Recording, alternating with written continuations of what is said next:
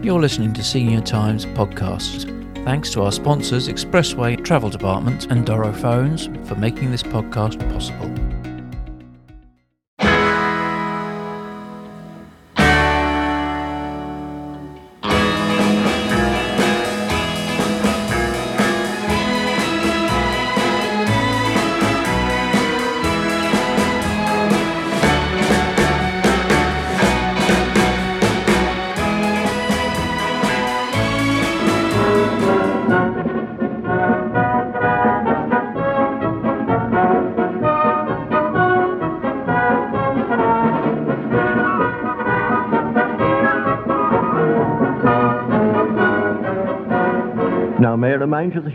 Always welcome at Walton's. Do drop in if you happen to be passing 2 to 5 North Frederick Street, Dublin 1. As usual, this is Leo McGuire wishing all our friends of Irish music at home in Ireland or across the Irish Sea a very happy weekend. And Walton's last word is, if you feel like singing, do sing an Irish song.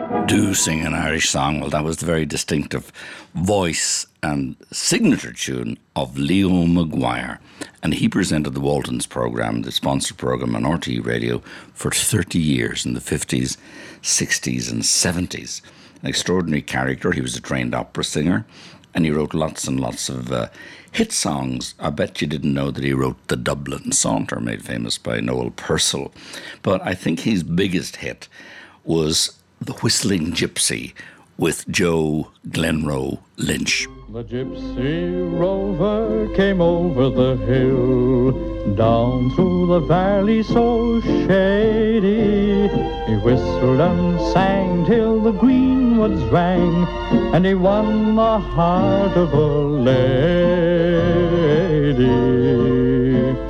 Ah-dee-doo, ah-dee-doo, da-day. Ah-dee-doo. He whistled and sang till the greenwoods rang, and he won the heart of a lady. She left her father's castle gate, she left her fair young lover, she left her servants and her state to follow the gypsy rover. Her father saddled up his fastest steed. He ranged the valleys all over. He sought his daughter at great speed, and the whistling gypsy rover.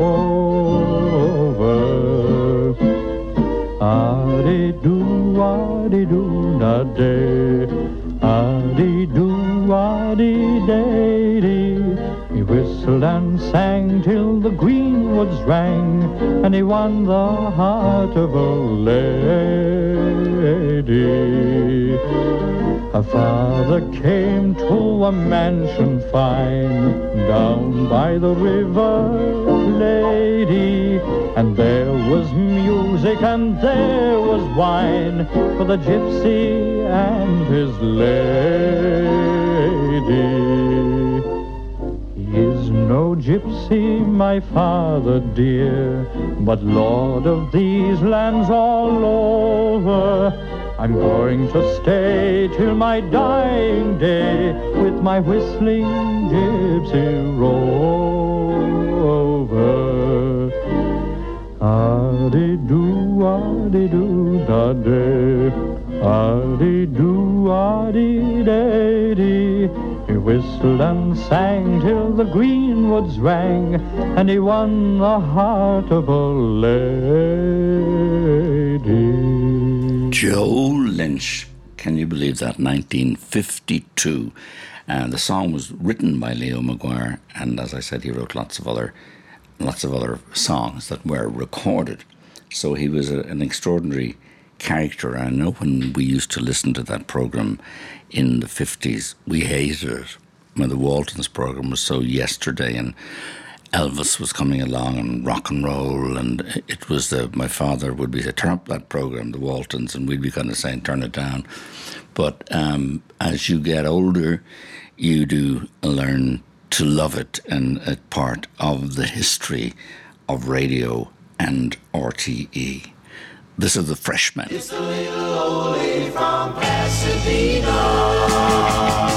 The little old lady from Pasadena. Go, Granny, go, Granny, go. There's a pretty little flower bed of white gardenia. Go, Granny, go, Granny, go, Granny, go. What parked in a rickety old garage is a brand new shiny red superstar car. And everybody knows that there's nobody meaner than the little old lady from Pasadena. She drives, she drives, she drives so hard. It's the little old lady from Pasadena. If you see her on the street, don't try to choose her. Go, Granny, go, Granny, go, Granny, go. You may take her on the streets, but you'll never lose her. Go, Granny, go, Granny, go, Granny, go. She's gonna get a ticket now sooner or later, but you can't keep her foot off the accelerator.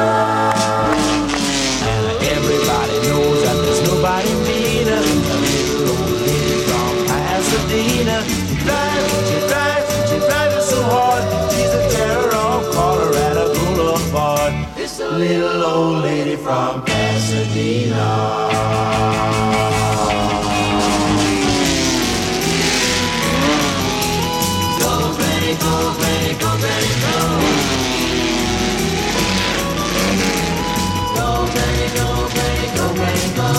The guys come to race her from miles around, but she'll give a lift, she'll shut down. And everybody knows that there's nobody meaner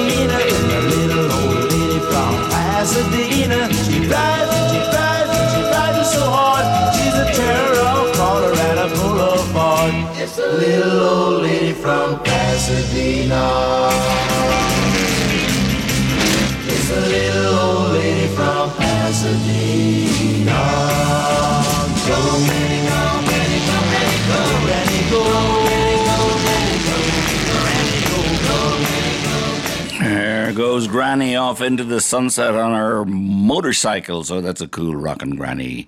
The little old lady from Pasadena in the 60s. I loved Billy Brown and uh, I loved Derek Dean, the freshman. They were a great band and uh, they did a lot of uh, sort of Beatles stuff and they did a lot of Beach Boy stuff. So I was very fond of them. Do you remember there was a band that had three or four hits, which I liked very much in the 60s, and they were called the Rockin' Berries.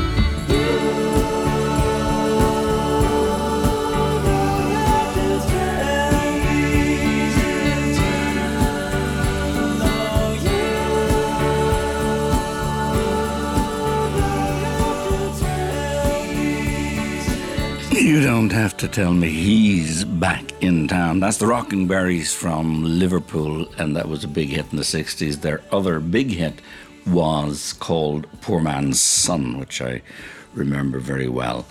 And uh, without uh, breaking in tradition, um, this is Elvis Presley. You're so young and beautiful, and I love you so.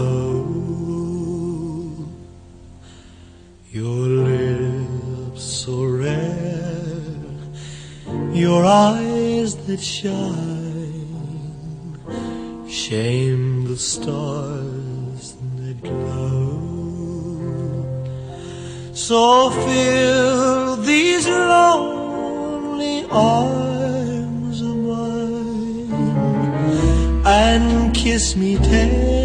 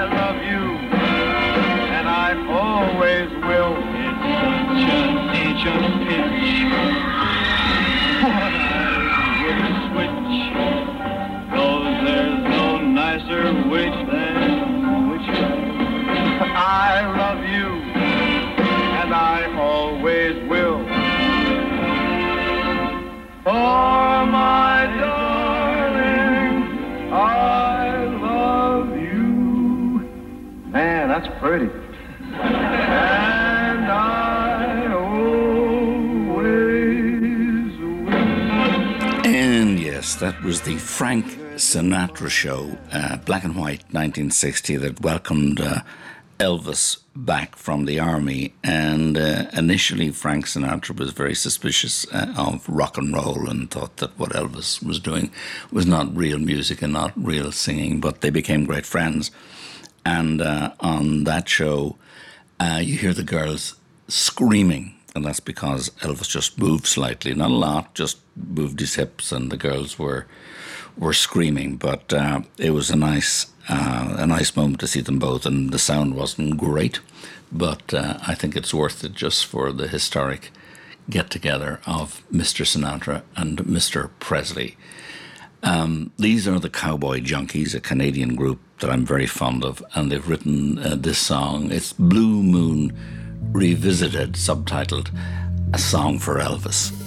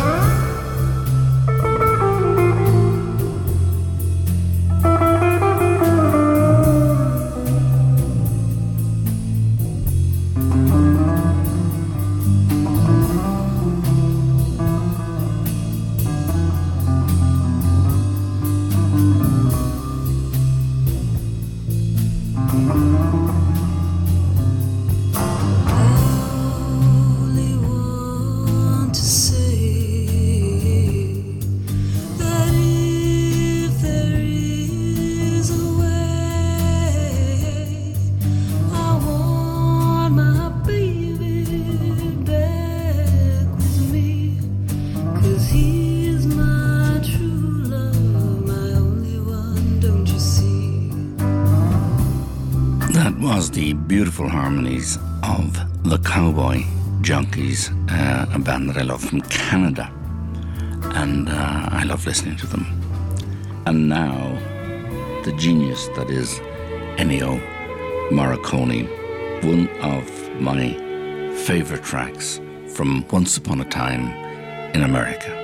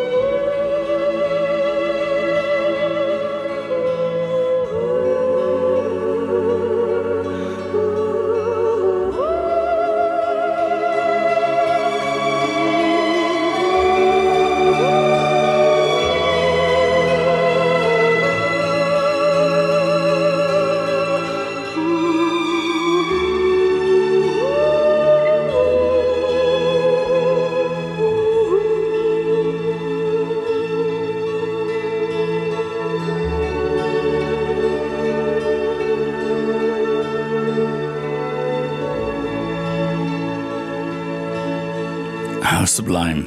Um, every time I hear that, just the, the, the, the mastery, the composition, that beautiful soprano's voice as an instrument, um, it's incredibly moving.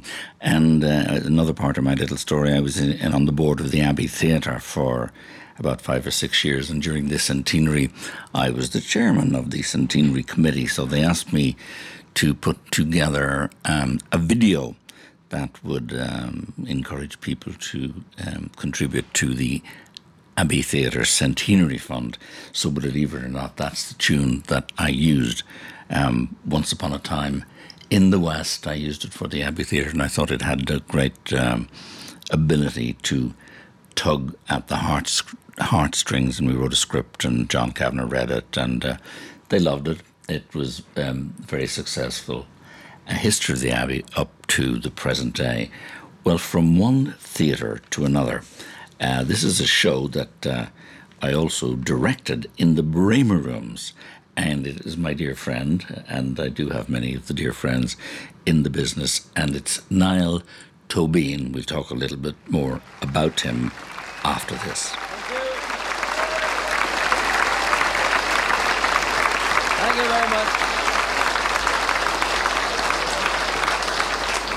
Thank you very, very much indeed. And since I don't anticipate getting a bigger hand than that for the rest of the night, in conclusion, let me say um, that you're all very welcome. It's nice to see so many old, familiar faces. Well, old faces anyway. Um, we, this is going to be an evening, despite the start, of moral and educational entertainment.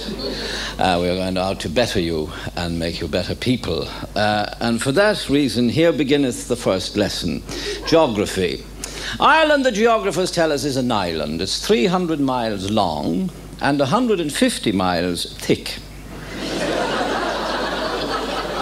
and it is inhabited by an admixture of races. You have Celts, Danes, Normans, Saxons, Anglo Saxons, Huguenots, Palatines, Orangemen, Scotsmen, and a number of subspecies, such as Yallabellies,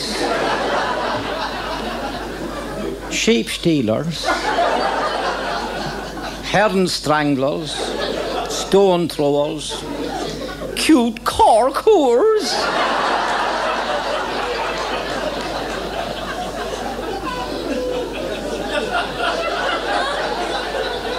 and main Cavan bastards. What?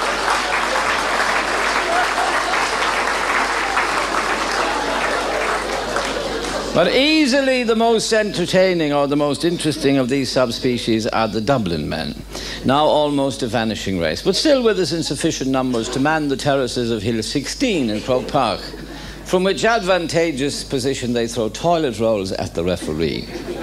For this reason, they are known as the Jacks.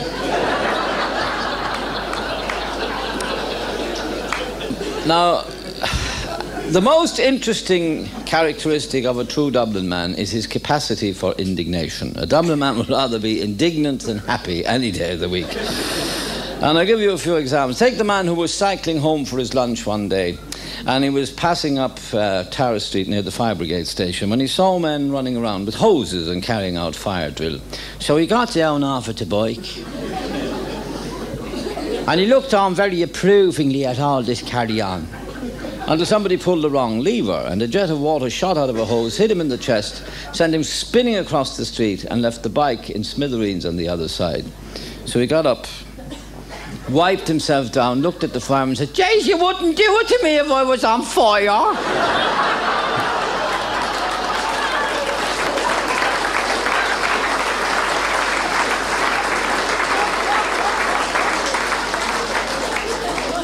Another man from Ringsend who had the same sort of disposition worked all his life as a fitter or a plumber, or at least in some job that never necessitated wearing anything but dungarees or dungareens. And uh, coming towards the end of his working life, he won a lot of money in the football pools, and he decided that he would go on a world cruise. But as the date of his departure approached, some of his friends began to worry because he didn't seem to be making any preparations. And one of them came to him and he said, Listen, isn't it about time you're getting some gear for this trip of yours? I mean, uh, You're always wearing them dungarees. Surely to God you're not going to go around the world in dungarees. So well, I don't know. I was thinking I might get a suit, but few weeks I'd be wearing it. It wouldn't be worth me while. I'd only have to take it off when I come back, you know. But it might be no harm if I was to get a new set of dungarees. So he got the new set of dungarees, and on his first evening at sea, he was promenading up and down the first class deck when he heard the sound of music and dancing coming from the first class lounge, and he went over to investigate. But as he did, the steward stepped forward and said, I'm awfully sorry, sir, but this is the first class lounge. He said, But I'm a first class passenger. No, no, sir, we don't want any trouble, do we? That's it, come along. And he got him by the elbow and he led him below deck. But later on, they checked the, the, the list of passengers and they found he was a first class passenger. And instructions were given that amends should be made immediately. So the steward came back to him and he said, Captain's compliments, sir. Captain will be awfully pleased if you would dine with him this evening. So, what kind of a ship is this? First of all, you wouldn't let me into the dance. And now you want me to take me meals with the crew. Tóibín was great, and that's from uh, Live in the Braemor Rooms, a show, the, one of the shows that I directed, uh, and I knew um, Niall quite quite well. His wife was a friend of um, my mother's, or they knew each other, and uh, but he was famous for having an explosive temper, which I was uh, had the privilege to witness once or twice. But uh, Mike Murphy and he were playing golf uh, in uh, Royal Dublin, and uh, things weren't going that well for him. And he came up in front of the water, and he had to get over the water and get to the other side. And he took an unmerciful swing at the ball, and the ball went into the water. He picked up his golf bag, put all the clubs into it, walked to the edge of the water, and threw them all in.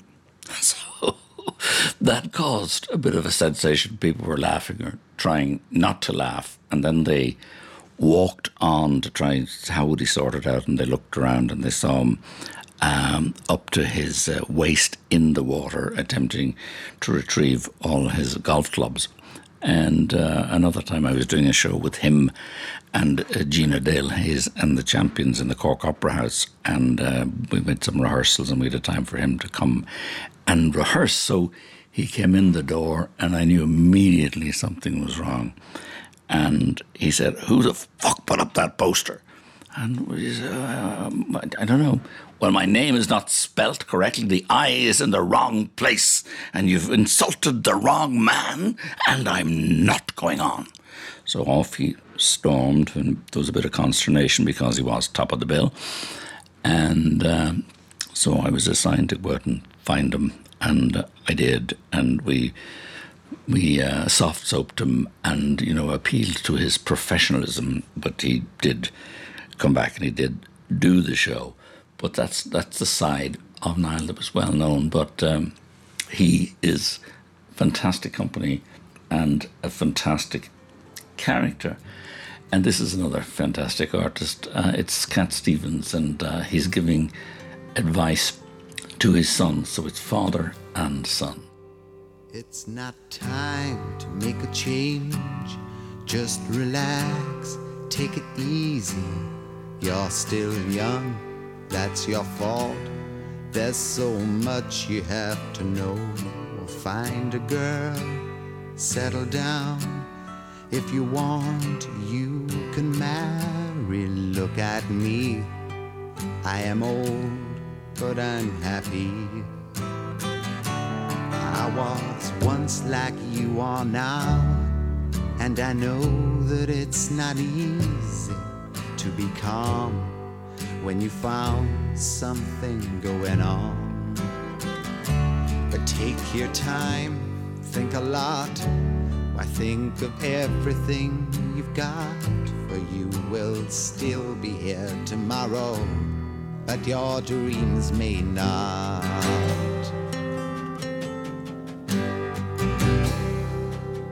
How can I try to explain? when I do, he turns away. It's always been the same same old story. From the moment I could talk, I was ordered to listen. Now there's a way, and I know that I have to go away. I know I have to go.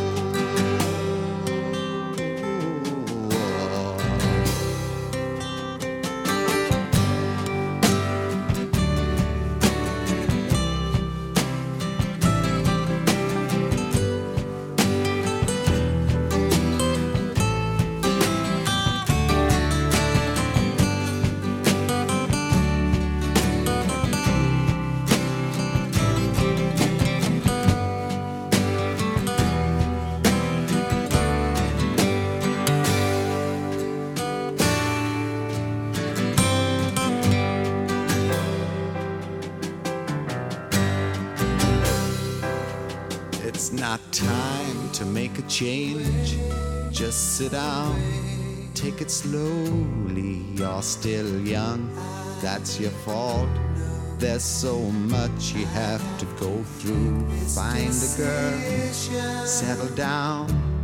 If you want, you can marry. Look at me. I am old, but I'm happy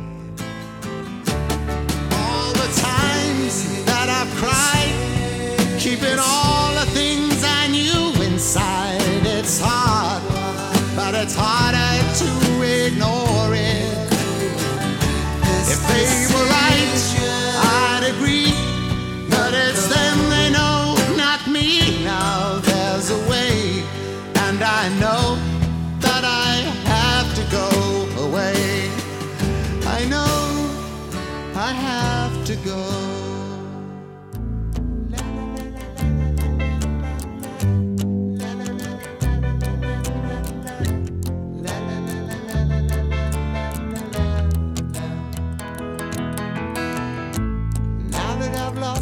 everything to you, you say you wanna start something new, and it's breaking my heart you're leaving.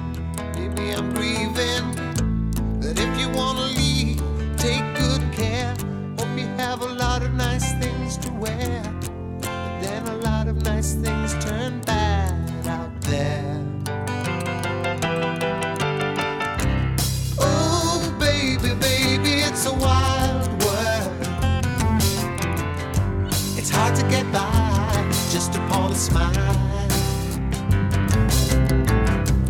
Oh, baby, baby, it's a wild world. I'll always remember you like a child girl.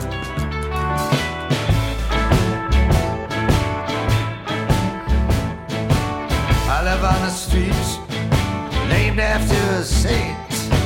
Women in the churches wear powder and paint. Where the Jews and the Catholics and the Muslims all pray. I can tell a prodding from a mile away. Goodbye, Jimmy Reed. Jimmy Reed, indeed. Give me that old time religion. It's just what I need.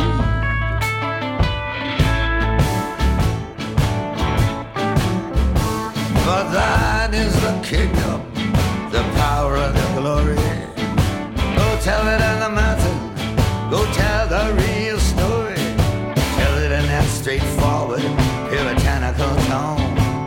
In the mystic hours where the person's alone. Goodbye, Jimmy Reed. Godspeed. Up on the Bible, proclaim a creed.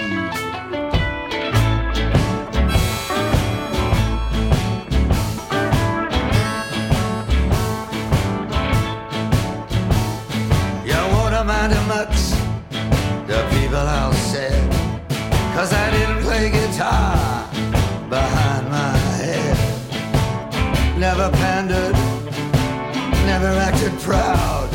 Never took off my shoes till I'm in the crowd. Goodbye, Jimmy Reed. Goodbye, good night. Put a jewel in your crowd and I'll put out the light.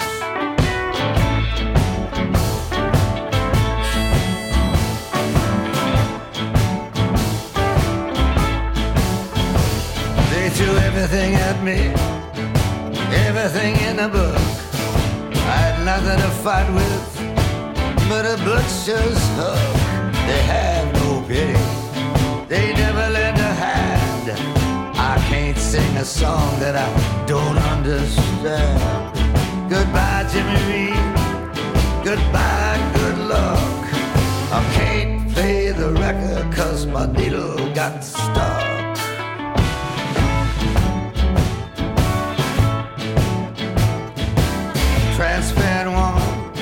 A transparent dress suits you well, I must confess. I break open your grapes, I suck out the juice. I need you like my head needs a noose. Goodbye, Jimmy Reed. Goodbye and so long. I thought I could resist her, but I was so wrong.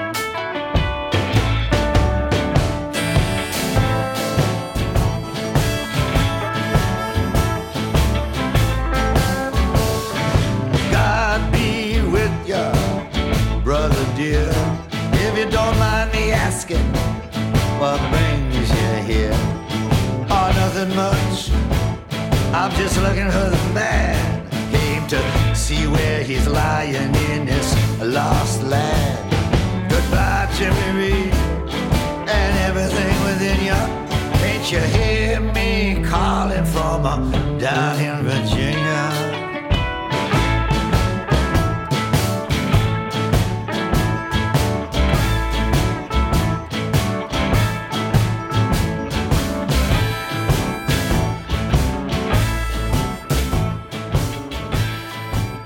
That's Goodbye, Jimmy Reed from uh, Bob Dylan's uh, sublime new album, Rough and Rowdy Ways. And it just uh, shows you a man who's almost 80 on the top of his creative power. He's, uh, he's fantastic. Hi, I'm Caoimhe de Barra from Trócaire. I hope you and those you love are safe and well. In Ireland, we're doing all we can to protect each other. But can you imagine not being able to wash your hands because you don't have running water? That's the reality for many people Trócaire supports. This virus knows no borders, but neither should our compassion. Now more than ever, we need your support to protect them. Please give whatever you can. Call 1850 408 408 or visit trocaire.org. Trócaire, until love conquers fear. And now this is going slightly back in time, but it's another fabulous singer who, in this song, it's a little double entendre because a lot of the songs the Black Lady sang had a sort of a, a sexual undertone, uh, so they couldn't be explicit because they might be banned on the radio. But um, Nina Simone says, I want a little sugar in my bowl.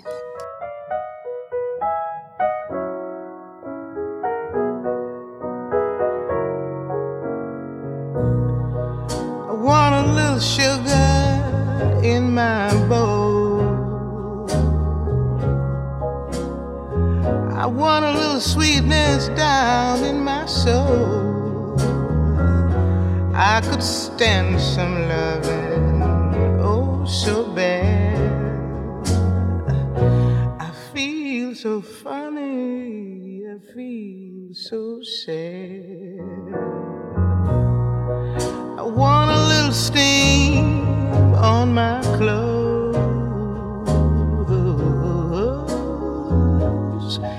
Maybe I can fix things up so they'll go.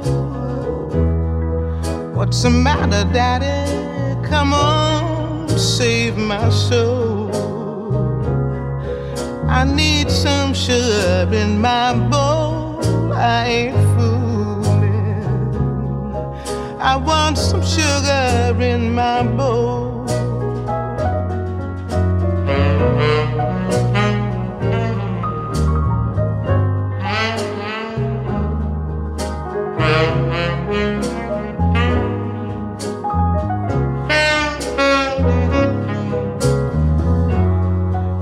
been acting different, I've been told. Soothe me, I want some sugar in my bowl. I want some steam on my clothes. Maybe I can fix things up so they'll go. What's the matter, Daddy? Come on, save my soul. I want some sugar in my bowl. I ain't fooling. I want some sugar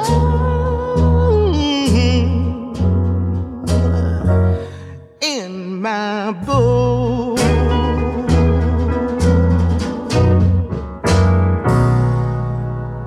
What a seductive lady. A wonderful singer, rather great hit was uh, I Put a Spell on You, and I might play that later. Talking about people I worked with again, I only remind myself when I do something like this about all the different wonderful people I worked with, but I worked with another man that I loved very much was Eamon Kelly, the storyteller.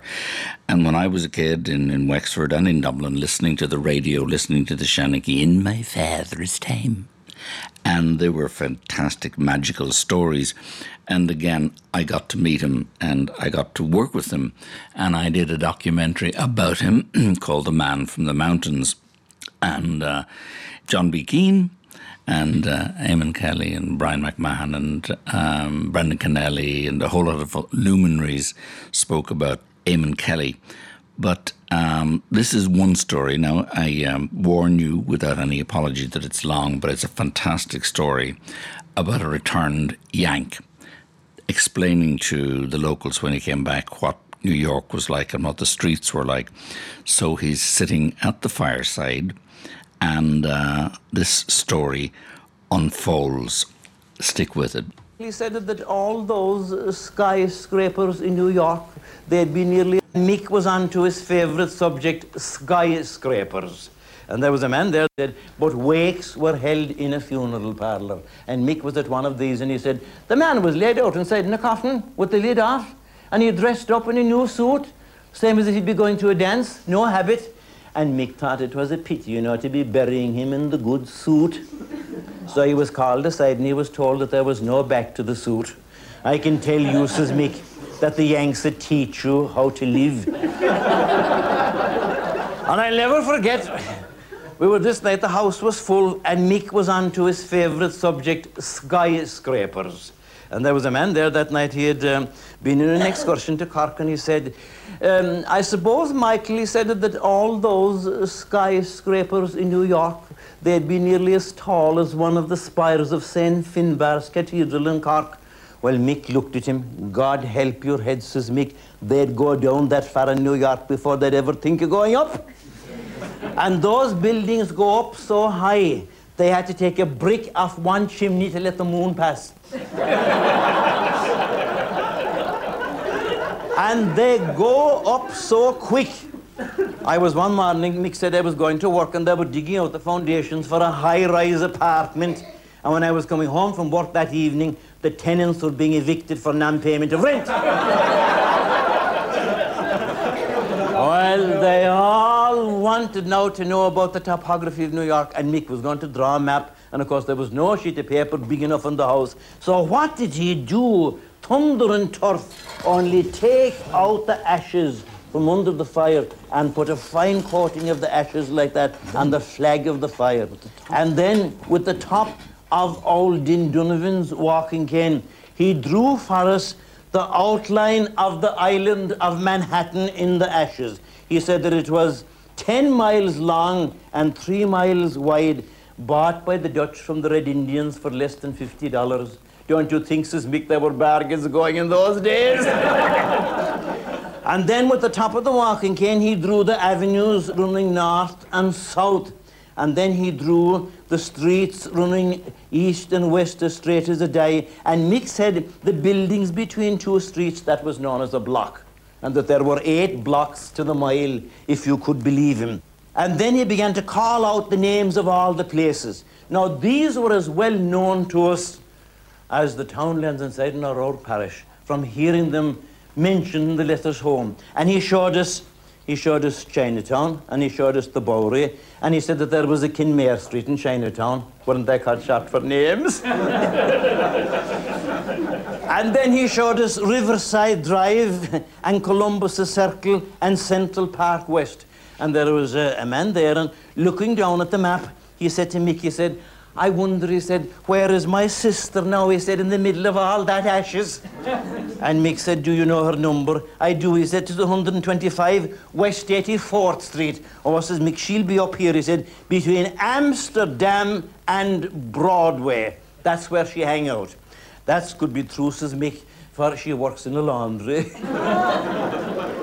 well, we were putting our caps into our mouths to stop the laughing. and the cat that was sitting up there in the hob, you know, he got up and arched his back and opened his mouth, and you'd swear that the cat was laughing too. and the dog that was lying here by the fire, well, that poor old dog, he didn't know it. Half of him was inside in the Hudson River. And the dog, you see, he was asleep and he had his snout that way down between his two paws. And he was barking in his sleep. Woof, woof, woof, woof, woof. And know, isn't it lovely to hear a dog barking in his sleep like that? Whatever little images are in his mind. Maybe he thinks that he's after sheep in the mountain are mixed up in some other carry-on. And then the dog, he took a deep breath filled up his lungs. You could nearly count his ribs. And he held in the breath. And then all of a sudden, he let it out like that and demolished three quarters of an acre of skyscrapers. and you could see the little particles of dust rising up between you and the light of the lamp. And you could see Moll Phil's face, and it was like the map of South America. And there were Breshnans there that night, their brothers in the Bronx.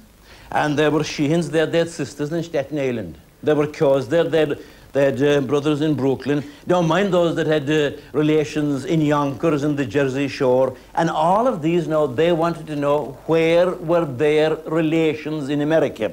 And Mick said that all these places that were named, that they were outside of the island of Manhattan, up the Hudson and down the bay, turn to Coney and Rockaway. And to show all these extra places, the chairs had to be pulled back and more ashes brought out. And in the middle of all this caper, what did the cat do? Only hop off the box and marched up Fifth Avenue. You'd think it was Patrick's Day.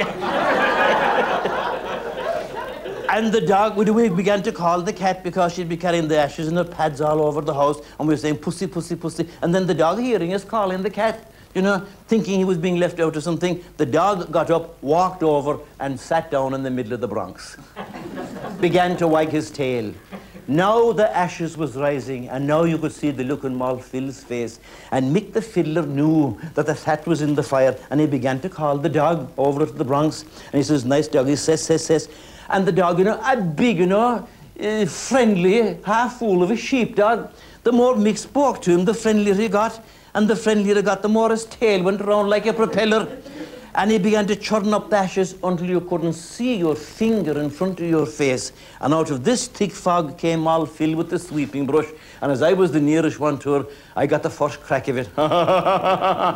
Says she, I'll give you the Bronx, and I'll give you Chinatown. The same as if she was the mounted police, she cleared the kitchen. We all spilled out the front door like dirty water out of a bucket, bringing to an abrupt ending Mick the fiddler's graphic description of the island of Manhattan in the state of New York and the continent of America. They went the low road, I came the high road. They crossed by the stepping stones, I came over the bridge. They were drowned, and I was saved. And all I ever got out of my storytelling was shoes of brown paper and stockings of thick milk. I only know what I heard, I only heard what was said, and a lot of what was said was lies. The wonderful uh, Eamon Kelly still makes me laugh. I only know what I heard, and I only heard what was said, and a lot of what was said was lies. it's a great uh, tag to the story. Even though the story is, is comedy, it's based on a certain amount of, of fact or of the returning Yanks explaining what New York was like to people who had never been there. And uh, that was the ashes of the fire and drawing, drawing the streets in with his um, walking stick. So he um, lived till uh, 2001 and he was born in 1914. And um, I remember saying to him one time we were having a cup of tea in uh, the Shelburne, and we were talking about doing a Christmas special, a Christmas childhood in Kerry. And Sebastian Barry, we met with, he was going to write it. It didn't come to pass, as, as things often don't. But I said to him, Eamon, you're 80 something. Why, why, are you still working? And he said, I have to, Grosher, like a lot of the people in the profession. Sure, I have no passion, I have no pension. I have, uh, so all of the years in the rep and being nominated for a Tony and playing on Broadway and touring the world with this show, uh, at the end of the day, it's very hard for actors, even uh, actors as popular um, as Eamon Kelly, wonderful Eamon Kelly, another wonderful man, and keeping in the sort of mood of stories about America. This is a fellow that I worked with many times, and uh, I really like him. This is the wonderful Johnny McEvoy. I'm bidding farewell to the land of my youth and the homes I love so well, and the mountains grand of my own native land. I'm bidding them all farewell. With an aching heart, I'll bid them adieu, for tomorrow I sail far away. Oh, the raging foam for to seek a home on the shores of America. It's not for the want of employment I'm going, it's not for the love of fame.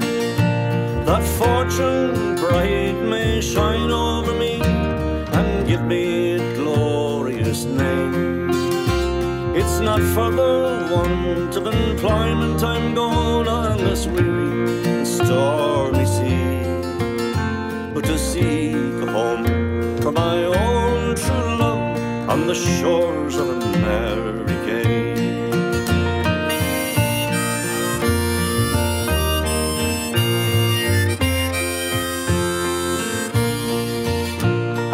when I am bidding my last farewell, the tears like rain will blind. To think of my friends and my own native home and the land I'm leaving behind. Ah, but if I'm to die on a foreign land and be buried so far, far away, no fond mother's tears will be shed o'er my grave on the shores of America. I'm bidding farewell to the land of my youth and the homes I love so well, and the mountains grand of my own native land. I'm bidding them all farewell. With an aching heart, I'll bid them adieu, for tomorrow the raging foam, for to seek a home on the shores of America.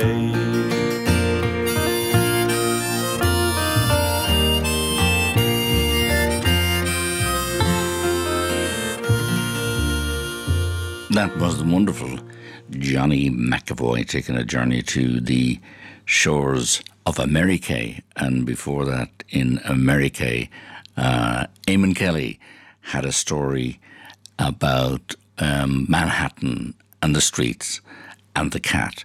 Anyway, uh, one of the men, and I'm, uh, you know, I, maybe I'm repeating myself, uh, that I admire. I admire so many people in this business, but one that I really admire and have had the pleasure of working with on a number of times. And I did a documentary called Dubliners Dublin. And uh, as he says himself, he's the last man standing, um, John Sheahan. And he's put out a book of poetry, which I have, which is really good. And I'm going to, next week or on the next episode, I'm going to do a special on John Sheahan and the Dubliners. Uh, Maybe not the whole program, but a significant section. But he's a new album out. His first solo album is out, and it's really worth a listen. It's fabulous. And this is the title track, uh, Flirting Fiddles.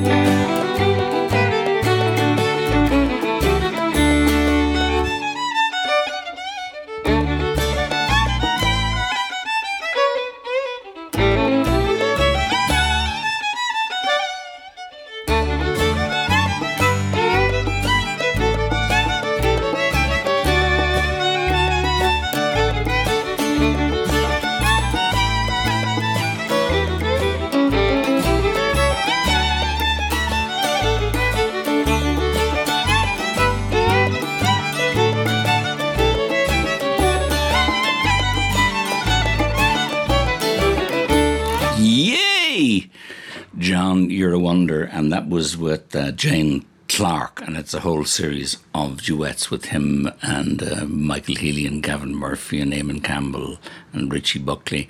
But it's a really uh, adorable album. It's so light and it's so musically beautiful, and uh, the collaboration with the other artists is wonderful. So it's worth a listen, and uh, you can find it uh, on wherever you buy your albums. You should buy that and support John Sheahan. Um, I'm going to do something featuring John, tying together the story of um, Ronnie, um, Barney, and Luke and himself in poetry and music. So that's um, coming up.